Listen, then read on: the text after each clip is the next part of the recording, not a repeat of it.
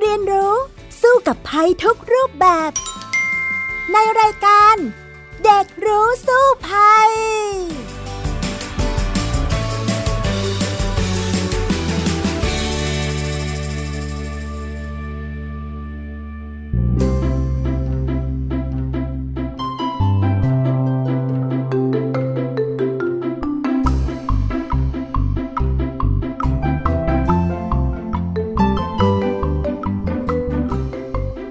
สดีค่ะ กลับมาพบกันเช่นเคยในรายการเด็กรู้สู้ภัยนะคะ วันนี้ดิฉันดารินกำเนิดรัฐมากับน้องฟีนิกสุภาพปงกตวอกเมอร์ค่ะ สวัสดีค่ะฟีนิกส์ค่ะ สวัสดีค่ะพี่ดารินค่ะ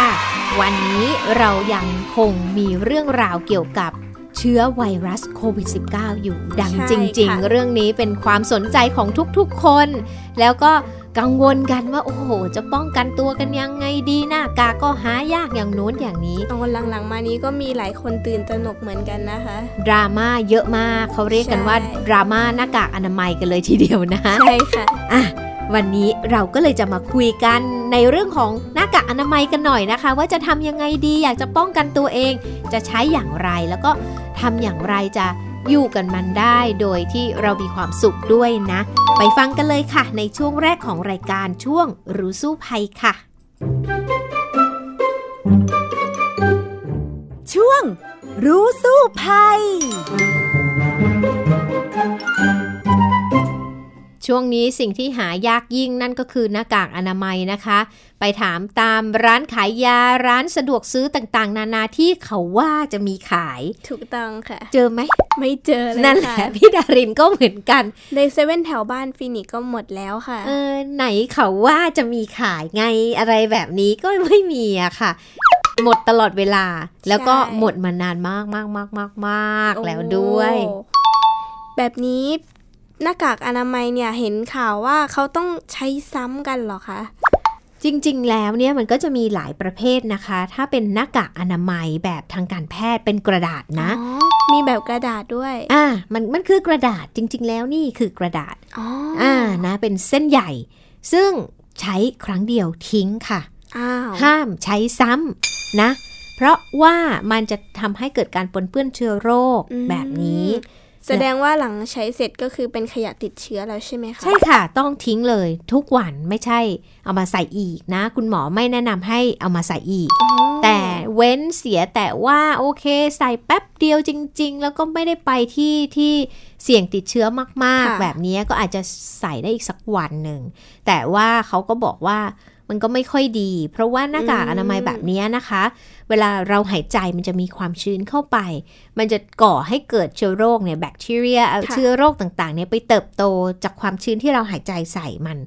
เป็นได้อ๋ออย่างนี้ถ้าเกิดว่าเราเอามาใส่อีกครั้งนี่อันตรายไหมคะอันตรายกลับเป็นว่าอยากป้องกันโรคใช่ไหม เอาเชื้อมาใส่ตัวเราเองซะอย่างนั้นเอง โอ้ซะงั้น ค่ะ แล้วฟินิกก็เคยได้ยินข่าวหน้ากากมือสองมาขายค่ะ คนที่เขาแบบว่า เก็บหน้ากากมือสองมาซักใหม่ แล้วก็เอาขายเขารีไซเคิลกันยังไงคะเนี่ย มันรีไซเคิลไม่ได้นะ จุดนี้หน้ากากอนามัยแบบนี้ทางการแพทย์นะคะคะเขาทำมาอย่างอย่างที่พี่ดารินบอกมันคือกระดาษเป็นเส้นใหญ่ใช่ไหมรอบเดียวทิ้งอ่าครั้งเดียวทิ้งถ้าเราเอาไปซักนะคะ มันจะทำให้เส้นใยของมันเนี่ยเปิดออกกว้าง ฉะนั้นเนี่ยมันก็จะป้องกันเชื้อโรคไม่ได้ ค่ะแสดงว่าประสิทธิภาพที่เขาสร้างมามันก็จะลดลง มันจะเข้ามาได้แทรกเข้ามาได้เนาะแถมมันจะมีสีเขียวๆใช่ไหมหรือสีฟ้าๆที่อยู่ด้านนอกด้วยไอตัวนั้นเนี่ยเป็นสารเคลือบเพื่อสะท้อนน้ำป้องกันไม่ให้น้ำมันเข้ามาด้านในเพราะว่าหลักการการใช้หน้ากากอนามัย ก็เพื่อป้องกันไม่ให้ฝอยละอองที่คนอื่นจามและล่องลอยอยู่ในอากาศที่เรามองไม่เห็นนั้นน่ะ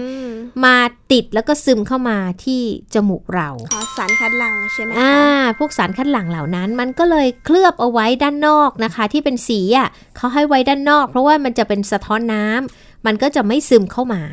แต่ถ้าหากว่าเราไปซักมัน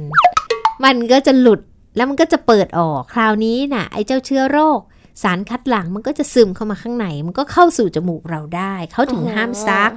นะคะ นอกจากนั้นแล้วเนี่ย เราเอาไปตากอีก ใช่ไหมยังไงคะคิดว่าแสงแดดจะช่วยฆ่าเชื้อโรคใช่ไหมใช่แต่ว่าคุณอย่าลืมว่าการไปตากแดดก็จะทำให้เส้นใยถูกทำลายไปยิ่งเปิดกว้างใหญ่เลย แต่เรามองไม่เห็นใช่ไหมแล้วเราก็เอากลับมาใส่ใช่ไหมเรานึกว่าโอ้โหสะอาดฉันซักอย่างสะอาดแล้วก็ตากแดดเรียบร้อยปรากฏว่าไม่มีประสิทธิภาพแล้วอืมเออทั้งซักทั้งตากไม่ได้ค่ะ อันนี้เนี่ยถือว่าเป็นขยะติดเชื้อค่ะแล้วนะคะ โดยเฉพาะคนที่เอากลับมาใช้มาซักอีกเนี่ยก็มีความเสี่ยงอีกนะ ที่ค่ะตัวเองจะติดเชื้อโรคมาจากหน้ากากอนามัยที่ทิ้งแล้วนั่นเอง พูดแล้วไม่อยากซื้อมาใช้เลยค่ะอ่าเราจะรู้ได้ยังไงคะเนี่ยว่าหน้ากากที่เราซื้อมาไม่ใช่มือสองอ่าหน้ากากมือสองเนี่ยหลายๆคนเนี่ยเขาไปซื้อออนไลน์มา แล้วก็ไปเจอว่าอ๋ออุ้อุ้ยมันก็จะมีความดำความอะไรที่เรารู้ว่ามันไม่ใช่มือหนึ่งค่ะอย่างเงี้ยค่ะ กลิ่นอะไรต่างๆ เนี่ยมันก็คงจะไม่เหมือนหน้ากากมือหนึ่งนะ อย่างนี้ก็จะรู้ตอนรับสินค้ามาแล้วใช่ไหมคะใช่ ฉะนั้นเนี่ยก็ต้องระวังกันให้ดีอืมเหมือนกันนะคะ ซึ่งตอนนี้เนี่ยทางกระทรวงสาธารณสุขเนี่ยเขาก็เลยค่ะแนะนำว่าเอาอย่างนี้ คนไม่ป่วยอะนะคนที่อยากใส่ป้องกันตัวเองเนี่ยใช้หน้ากากผ้าดีกว่า เพราะว่าก็สามารถป้องกันฝอยละอองได้เหมือนกัน และที่สำคัญมันซักได้อ่าเราก็เอาไปซัก เอาไปตากแดด อย่างที่อยากจะทำอะค่ะ เอาเลยเต็มที่อันนี้ก็จะช่วยป้องกันเราจากเชื้อไวรัสโควิด -19 ได้เหมือนกันอืมแม้มันจะไม่ร้อยเปอร์เซ็นต์นะเขาบอกว่าหน้ากากผ้ามันก็จะได้สักประมาณ 55%ประมาณนี้ แต่มันก็ยังดีกว่าไม่ใส่เลยไหมคะ ค่ะ อ่า นั่นแหละ ก็เราไม่ได้เป็นไง เราก็ป้องกันเอาไว้ประมาณนี้แล้วก็พอถึงบ้านรีบถอดไปซักก็จบ มันก็น่าจะอืมโอเคได้ค่ะ แล้วสำหรับทางหน้ากากที่ซักแล้วค่ะ เป็นหน้ากากกระดาษ แบบที่พี่ดารินบอก คือมีผู้บริโภคหรือว่าใครที่ได้รับผลกระทบจากหน้ากากมือสองตรงนี้ไหมคะ เยอะเพราะว่าช่วงนี้เนี่ยเอ่อหน้ากากอนามัยที่เป็นมือหนึ่งเนี่ยขายค่ะกันแพงมากเลยนะอ๋อมัขายขาดแคลนขายออนไลน์ก็ประมาณ 27ถึง29 บาท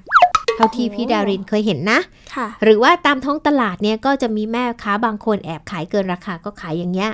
แพงมากใช่ไหมอืมดังนั้นก็จะมีคนที่หัวใส ไปซักล้างตากแล้วก็เอามาหลอกขายอย่างเงี้ย อาจจะขายในราคาที่ต่ำกว่า คนก็หลงเชื่อไปซื้อ ก็ปรากฏว่าได้รับของเก่ามือสองซักตากมาเรียบร้อยมันค่ะไม่โอเคนะคะ ฉะนั้นเนี่ยทางที่ดีอะค่ะ ถ้าจะซื้อถ้าซื้อได้นะ ก็ต้องดูจากร้านขายยาหรือร้านที่มีความน่าเชื่อถือเท่านั้น ถึงจะอืมซื้อมาใช้น่าจะดีกว่าค่ะ เคยได้ยินข่าวค่ะว่าแบบมีข่าวว่าถ้าไม่ป่วยแล้วใส่หน้ากากอนามัยเนี่ย มันจะทำให้เสียสุขภาพมากกว่าการไม่ใส่จริงหรือเปล่าคะอันนี้ก็เป็นทฤษฎีก็มีแพทย์ต่างชาติเหมือนกันนะคะ ที่ให้ทฤษฎีนี้แต่ว่าอ๋อ คือมันก็เป็นความนิยมเนาะในประเทศทางยุโรปเนี่ยเขาไม่ค่อยนิยมใส่หน้ากากอนามัยกันเท่าไหร่อืมแต่ก็ทราบไหมว่าตอนนี้แถบยุโรปนี้เป็นแหล่งการแพร่ระบาดหนักที่สุดในโลกในเวลานี้แล้ว ก็คือบางคนอาจจะมองว่าใส่หน้ากากแล้วดูเป็นตัวเชื้อโรคอะไรแบบนี้ใช่ไหมคะ อ่าไม่เขาก็บอกว่าเออมันไม่ได้กันได้สักขนาดนั้นอะไรแบบนี้ แต่ว่า ในสังคมของแถบเอเชียเนี่ยค่ะ เราจะคุ้นชินกับการใส่หน้ากากอนามัยกันอยู่แล้วเนาะอ่าไม่ว่าจะเป็นจีน ญี่ปุ่นเกาหลีไทย เราเจอกับฝุ่นหมอกพิษฝุ่นควันอยู่แล้วไง เราก็ค่ะใส่กันเป็นประจำจนชินชินๆไปแล้วแหละ มันก็เลยเป็นวัฒนธรรมเหมือนกันนะคะ แต่ว่าอย่างไรก็ตามอ่าแพทย์ก็ยังแนะนำว่าแพทย์ไทยนะ แนะนำว่าค่ะใส่ดีกว่า จะป้องกันได้ค่ะ อืม แบบนี้สุดท้ายเราก็ควรจะป้องกันไว้ก่อนใช่ไหมคะ ค่ะ แล้วทำไมหน้ากากอนามัยถึงมาขาดตลาดช่วงนี้คะก็เพราะความตื่นตระหนกในเรื่องของโควิด -19 นี่แหละอืมก็ทำให้มีคนเนี่ยแห่ซื้อและกักตุน แล้วก็มีคนเอาไปส่งออกด้วย ก็เลยทำให้หน้ากากอนามัยในบ้านเราเนี่ยมันขาดแคลน แล้วโรงงานที่มีอยู่ 10 กว่าโรงในประเทศไทยก็ไม่สามารถจะผลิต ได้เพียงพอต่อความต้องการซื้อของคนทั้งหมดเนาะค่ะตอนนี้รัฐบาลเองเนี่ยเขาก็จะต้องจัดลำดับความสำคัญ เขาก็เลยควบคุมว่าให้ป้อนให้กับโรงพยาบาล ให้ใช้ให้เพียงพอก่อนอืมแล้วค่อยนำส่วนน้อยที่เหลือนำมาขายให้คนทั่วไป จึงทำให้มีไม่เพียงพอในท้องตลาดตอนนี้ ค่ะ ก็คือพอตื่นตระหนกคนก็ซื้อมากักตุนไว้เยอะๆ ใช่ค่ะ แล้วก็จริง ๆ เนี่ยดูแล้วก็เปลืองเหมือนกันนะสำหรับเราคนที่ไม่ได้ป่วยอะไร ใช่ แล้วก็ค่ะไปใส่แล้วก็ต้องทิ้งทุกวันทุกวันเนี่ย ดังนั้นเนี่ยยังไงยังไงพี่ดารินแนะนำหน้ากากผ้าดีกว่านะคะ โอเคค่ะ พูดถึงแบบของหน้ากากใช่ไหมคะฟินิกค่ะก็เห็นมันมีทั้งสีชมพูสีฟ้าแล้วก็สีเขียวอืมสีพวกนี้มันมีความแตกต่างกันไหมคะ แบบ คุณภาพ ไม่ต่างกันค่ะเพียงเพียงแค่ต่างกันแค่สีเท่านั้นเองอ๋อแต่หน้ากากทางการแพทย์ที่เขาจะมีแผ่นๆเป็นสีเขียวหรือสีฟ้า อันนั้นก็คือสารที่เคลือบสะท้อนน้ำฝอยละอองเท่านั้นเองค่ะมแสดงว่าเรื่องสีนี้เราก็ซื้อได้หมดเลยใช่ไหมคะอ่าไม่อยากต้งจะปสีคำนึงอะไรลายอะไรเต็มที่เลยค่ะ ได้เลยอืม หลังจากใช้เสร็จแล้วมันก็จะเป็นขยะติดเชื้อเราควรจะไปทิ้งที่ไหนคะพี่ดาริน โอ้ก็ต้องทิ้งในสถานที่ขยะติดเชื้อถ้ามี แต่ถ้าไม่มีก็ต้องแยกทิ้งแล้วก็ทิ้งให้ดีด้วยค่ะ ระวังอย่าไปสัมผัสด้านนอกของหน้ากากอนามัย เพราะว่าตรงนั้นเนี่ยก็อาจจะติดเชื้อมาแล้ว แล้วก็พอเราทิ้งเขาแล้วเราก็ไปล้างมือให้สะอาดด้วยนะคะอ๋อแบบนี้เราก็จะเป็นการเซฟคนอื่นด้วยใช่ไหมคะ ใช่ค่ะ อืมแล้วถ้าเราเป็นกรณีที่เราซื้อมือหนึ่งมาใช้ แต่ว่าซักแล้วใส่ของตัวเองโดยไม่ตากแดดล่ะคะ ก็เหมือนกัน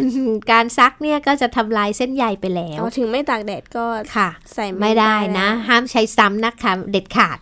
โอเคค่ะ แต่ว่าหน้ากากที่เย็บกันเองทั่วไปก็สามารถที่จะป้องกันได้ในระดับหนึ่งใช่ไหมคะ โอ้ อันนี้ดีมากเลยค่ะ หมอก็บอกว่ามันน่าจะป้องกันฝอยละอองไม่ให้ซึมเข้ามาได้สักประมาณ 50-55%เปอร์เซ็นต์อืมอ่านะ หมายความว่ามันก็ลดของเชื้อที่จะเข้าสู่เราได้ แล้วที่สำคัญเนี่ยเส้นใยที่สามารถป้องกันเจ้า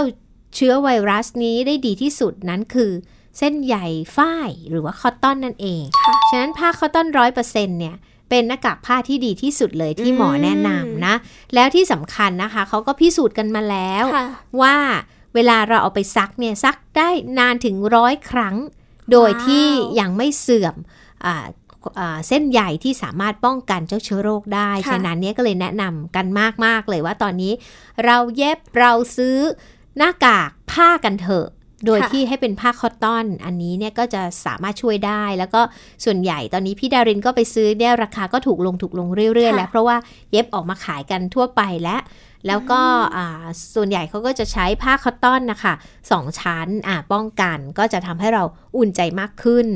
แต่ว่าบางทีใส่ไปใส่มาก็อาจจะรู้สึกหน้ามืดนิดนึง เพราะว่าใส่นานๆก็หายใจไม่ค่อยสะดวกค่ะใช่ไหมล่ะอะ ก็ลดการไปในพื้นที่ชุมชนนะคะ ก็จะได้ลดการใส่หน้ากากอนามัยอยู่บ้านมากขึ้นก็จะดีขึ้นค่ะ แบบนี้ก็คือหน้ากากอนามัยปกติ เราก็ไม่ควรซักตาก แล้วก็เอามาใส่ใหม่ แต่เรา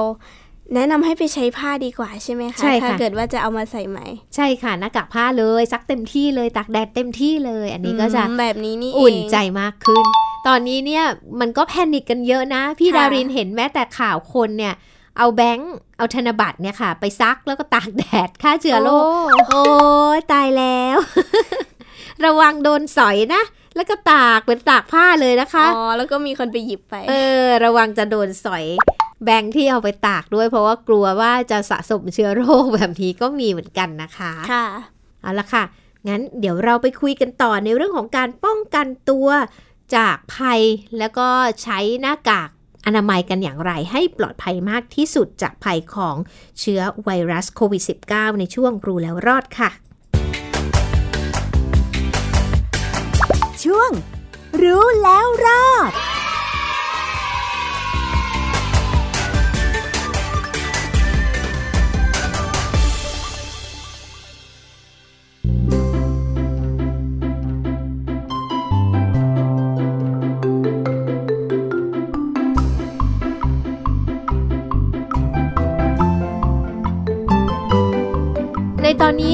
เชื้อไวรัสโควิด -19 ระบาดอยู่นะคะ ก็ทำให้คนใช้หน้ากากอนามัยกันมากขึ้นเลย แน่นอนว่าขยะหน้ากากอนามัยก็เพิ่มขึ้นด้วยนะคะ ตอนนี้เราไปฟังกันนะคะว่า ปัจจุบันนี้ประชาชนเห็นขยะที่เป็นหน้ากากอนามัยเนี่ยมีมากน้อยแค่ไหน แล้วจะมีวิธีการกำจัดอย่างไร ไปฟังวิธีการแนะนำการกำจัดหน้ากากอนามัยอย่างถูกวิธีจากสกู๊ปเรื่องนี้ด้วยกันเลยค่ะ หน้ากากอนามัยใช้แล้ว ถูกทิ้งค้างไว้บริเวณขอบถังขยะ ไม่มีภาชนะห่อหุ้มอีกชั้นก่อนทิ้ง จุดนี้คือบริเวณป้ายรถประจำทางหน้าสวนสาธารณะจตุจักร อาจจะทำให้ประชาชนย่านนี้ เสี่ยงรับเชื้อโรค แม้ไม่ใช่เชื้อโควิด -19 ทีมข่าวไทย PBS สอบถามประชาชนหลายคนถึงการรับรู้วิธีทิ้งหน้ากากอนามัยที่ถูกวิธี ก็รู้สึกแบบสกปรกนะ ใช่ ก็ผมก็ไม่กล้าหยิบมาทิ้งนะ ก็ไม่รู้ว่าคนมันติดโรคหรือเปล่าประมาณเนี้ยครับ อย่างทุกวันเนี้ยค่ะเวลาเราใส่หน้ากากอนามัยแล้วเราทิ้งยังไงอะคะผมก็ทิ้งใส่ถังขยะเลย ใช่ ต้องใส่ถุงพลาสติกรัดหรือผูกแล้วใส่ถังขยะทิ้ง เพราะเรารู้ว่าตอนนี้เนี่ยไอ้ตัวกรองเนี่ยมันอันตราย ส่วนใหญ่ก็ทิ้งลงขยะเลยอะค่ะ ขยะที่ห้องในบ้านหรือในห้องที่ในในในบ้านค่ะ หน้ากากอนามัยที่มีราคาแพง หาซื้อยากเป็นที่ต้องการ พนักงานเอกชนคนนี้ทำหน้าที่ขายสินค้าในห้างสรรพสินค้า เป็นอีกคนที่ถูกกระทบ เธอมองว่าอาชีพของเธอเสี่ยงได้รับเชื้อโรค และอาจจะแพร่กระจายต่อ หน้ากากอนามัยมีความจำเป็นมาก บางวันที่หาซื้อไม่ได้จำเป็นต้องใช้หน้ากากผ้า ซ้อนด้วยกระดาษทิชชู่อีกชั้นามว่าตอนนี้หาซื้อค่อนข้างยากไหมยาก 10 แผ่นซื้อประมาณ 150 160 10 แผ่นนะคือสั่งมาประมาณเนี้ยค่ะ แล้วเจลก็หาซื้อยากเจลก็คือทำเองอะ่ะ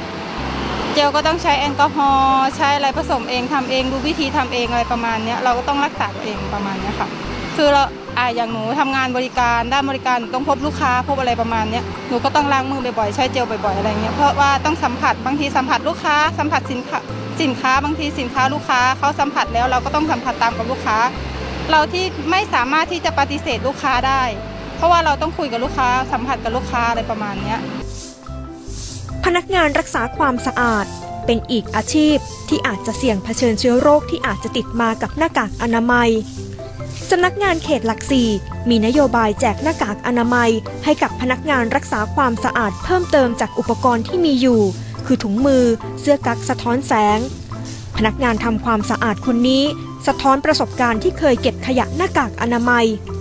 ก็มีมีบ้างนะคะ แต่ก็จะไม่เยอะเท่าไหร่ ถ้าอย่างเวลาถ้าพี่เจอเนี่ยพี่ก็จะจะใช้มือค่ะหยิบแต่ว่าพี่จะส่งถุงมืออยู่อะค่ะ ก็จะหยิบใส่ภาชนะที่ที่ที่ตักขยะค่ะ แล้วก็เอาไปทิ้งค่ะ ไปทิ้งใส่ถุงขยะปกติเนี่ยค่ะ กระทรวงสาธารณสุข แนะนำวิธีการทิ้งหน้ากากอนามัยถูกวิธี คือไม่ควรทิ้งในที่สาธารณะ ควรทิ้งในถังขยะที่มีฝาปิด และควรล้างมือทุกครั้งหลังทิ้งหน้ากากอนามัย ตรงนี้ก็คืออาถ้าเป็นหน้ากากผ้าก็ใช้แล้วซักทุกวันนะครับ หรือถ้าเปียกหรือสัมผัสถูกน้ำมูกน้ำลายก็ให้ซัก ส่วนการกำจัดหน้ากากอนามัยหรือ surgical mask เนี่ย ถ้าใช้ในสถานพยาบาลก็ต้องกำจัดในลักษณะของขยะติดเชื้อ แต่ถ้า surgical mask ไปใช้กับบุคคลปกตินะครับ ที่ไม่ได้ป่วยนะครับ ก็กำจัดเหมือนขยะทั่วไปนะครับ ให้ให้ให้แยกอย่างนี้ ส่วนถ้าเกิดว่าอยู่ในระยะระบาดนี่เดี๋ยวจะมีมาตรการออกมาให้เรียนให้ทราบอีกทีหนึ่งนะครับ กรณีโรงงานในจังหวัดสระบุรี ลักลอบนำหน้ากากอนามัยใช้แล้วมารีไซเคิลกลับมาขายใหม่นับหมื่นชิ้นทำให้หลายฝ่ายวิตกกังวลว่าจะซ้ำเติมภัยอันตรายต่อสถานการณ์โควิด -19 ที่กำลังแพร่ระบาดอยู่ในขณะนี้ เจ้าของโรงงานถูกตั้งข้อหาหลอกลวงให้ผู้หลงเชื่อ เชื่อในแหล่งกำเนิด สภาพ คุณภาพ หรือปริมาณอันเป็นเท็จ โทษจำคุก 3 ปี ปรับไม่เกิน 6,000 บาท หรือทั้งจำทั้งปรับ นอกจากนี้ยังมีความผิดไม่มีใบอนุญาตค้าของเก่าอีกหนึ่งข้อหา เบื้องต้นได้ปล่อยตัวชั่วคราว อยู่ระหว่างรวบรวมหลักฐาน เพื่อเรียกตัวส่งฟ้องศาลจังหวัดสระบุรี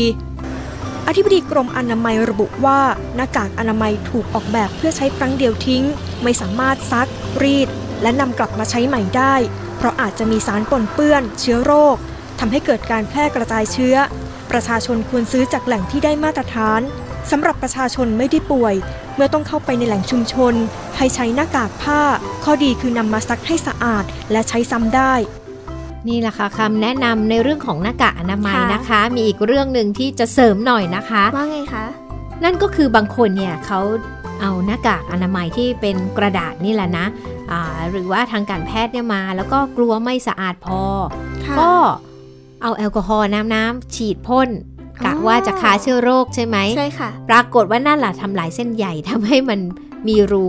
ที่กว้างขึ้น เชื้อโรคก็เข้าจะเข้าได้ ฉะนั้นห้ามไปพ่นแอลกอฮอล์ที่หน้ากากที่เป็นหน้ากากทางการแพทย์ด้วยนะคะ อันนี้ไม่ไม่ต้องทำเลย อืมก็คุ้นๆนะคะ เหมือนกับจะเคยเห็นคลิปที่เขาทดลองเอาหน้ากากตักน้ำขึ้นมา แล้วก็ฉีดแอลกอฮอล์ใส่มันก็รั่วเลย ใช่ เพราะว่ามันเป็น ตัวที่ไปทำลายสารที่เขาเคลือบเอาไว้นั่นเองค่ะ อืมแล้วแบบนี้สำหรับหน้ากาก N95 ที่เขาเอามาป้องกัน PM 2.5 เนี่ยจำเป็นต้องซื้อถึงขั้นนั้นไหมคะ จริง ๆ มันป้องกันได้ดีมากเลย N95 เนาะมันก็จะป้องกันเชื้อโรคได้มากยิ่งกว่าหน้ากากอนามัยทางการแพทย์ที่เราใช้ทั่วไปด้วย แต่ยิ่งหาซื้อยากเข้าไปใหญ่เลยนะคะ ตอนนี้ก็หาซื้อได้ยากมากๆเลยทีเดียว อ่า ฉะนั้นแล้วเนี่ยก็เอาว่าไม่ต้องไปเครียดมาก ถ้าหากว่าเราไม่ได้เป็นอะไร เราก็ใช้หน้ากากผ้านี่แหละเออก็สามารถจะช่วยป้องกันตัวได้แล้ว เพราะว่าตอนนี้ก็ต่างคนต่างไม่รู้ใครติดเชื้อบ้าง ใช่ไหมคนไหนที่ป่วยบางทีเขาอาจจะไม่มีหน้ากากใส่ก็ได้ การไอจามก็อาจจะส่งผลกับเราด้วยก็ได้นะคะสำหรับแอลกอฮอล์ล้างมือนี่ ได้ข่าวว่าต้องมีแอลกอฮอล์ที่เข้มข้น 70%ขึ้นไปด้วยหรือเปล่าคะใช่ค่ะ เพราะว่าถ้าต่ำกว่านั้นเนี่ยก็ฆ่าเชื้อโรคไม่ได้เหมือนกัน ก็จะมี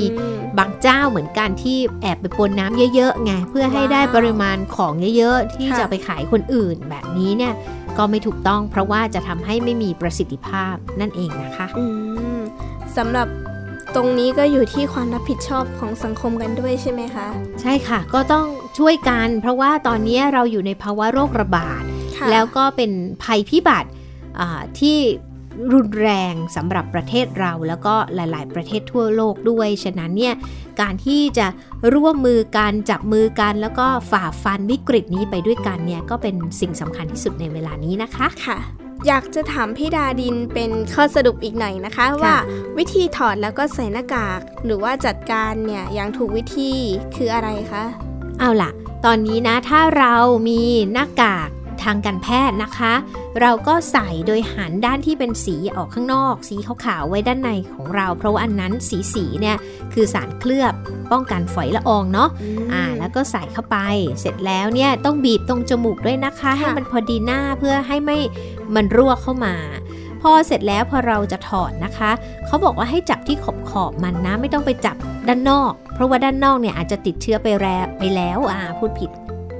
เพราะว่าด้านนอกเนี่ยอาจจะติดเชื้อไปแล้วนะคะ จับขอบขอบถอดออกมาค่ะ พอถอดเสร็จแล้วนะคะ แล้วให้พับค่ะ เอาด้านในมาไว้ด้านนอก ด้านในคือตัวเราใช่ไหมอ่าไม่มีเชื้อใช่ไหมพับเสร็จแล้วเนี่ยม้วนม้วนมัดให้ดี แล้วทิ้งในถังขยะที่มีฝาปิดหรือว่าผูกถุงทิ้งซะ มันก็จะทำให้ปลอดภัย แต่ทีนี้ถ้าเราใช้หน้ากากผ้าอันนี้ก็ทฤษฎีเดียวกัน เวลาถอดก็อย่าไปจับด้านนอกมันสัมผัสให้น้อยที่สุดด้านนอกนะคะ แล้วก็อย่าเอามือไปสัมผัสหน้าตาด้วย เพราะว่านั่นอาจจะทำให้เชื้อเนี่ยเข้าได้อ่าตาก็อย่าไปขยี้เพราะว่าเชื้ออาจจะอยู่ที่มือเราเราถึงต้องล้างมือบ่อยๆ เสร็จแล้วหน้ากากผ้าถอดออกมาปุ๊บจับขอบๆเหมือนกัน แล้วต้องซักวันต่อวันค่ะ ซักด้วยสบู่ด้วยน้ำยาซักผ้าแบบนี้ก็ปลอดภัย เพราะว่า สารเหล่านี้ก็จะฆ่าเชื้อโรคได้แล้วก็ไปตากแดดแล้วก็นำกลับมาใช้ คนหนึ่งอาจจะมีสัก 3 ชิ้น เอาไว้สลับผัดเปลี่ยนในการซัก เท่านี้เราก็ใช้ชีวิตได้สบายขึ้น ไม่เสียเงินแพง ไม่ต้องไปซื้อหน้ากากอนามัยที่ต้องใช้แล้วทิ้งทุกๆวันนะ ตอนนี้พี่ดารินเห็นเขาขายกัน 3 อันร้อยก็มีแพงนะคะ อ่า หรือว่าจะเย็บเองก็ได้เหมือนกัน ก็ใช้ผ้าคอตตอน อันนี้ก็จะทำให้เรา ปลอดภัยมากยิ่งขึ้นนะคะค่ะ ที่สำคัญเวลาที่ไปสัมผัสกับหน้ากากแล้วก็ควรจะล้างมือให้เรียบร้อยก่อนใช่ไหมคะ ใช่ค่ะ ล้างให้บ่อยที่สุดเท่าที่จะทำได้เลย แล้วก็เน้นว่าอย่าไปสัมผัสอะไร ให้มากที่สุดก็จะยิ่งดีและก็ห้ามเอามือไปจับหน้าจับตาด้วยนะคะ ค่ะ เราก็จะปลอดภัยได้แล้วล่ะ เอาละค่ะ ก็ขอให้ทุกคนปลอดภัยและวันนี้ก็คือทั้งหมดแล้วของรายการเด็กรู้สู้ภัยนะคะ ครั้งหน้ากลับมาพบกันใหม่ค่ะ วันนี้ดารินและฟินิกส์ลาไปก่อนนะคะ สวัสดีค่ะ สวัสดีค่ะ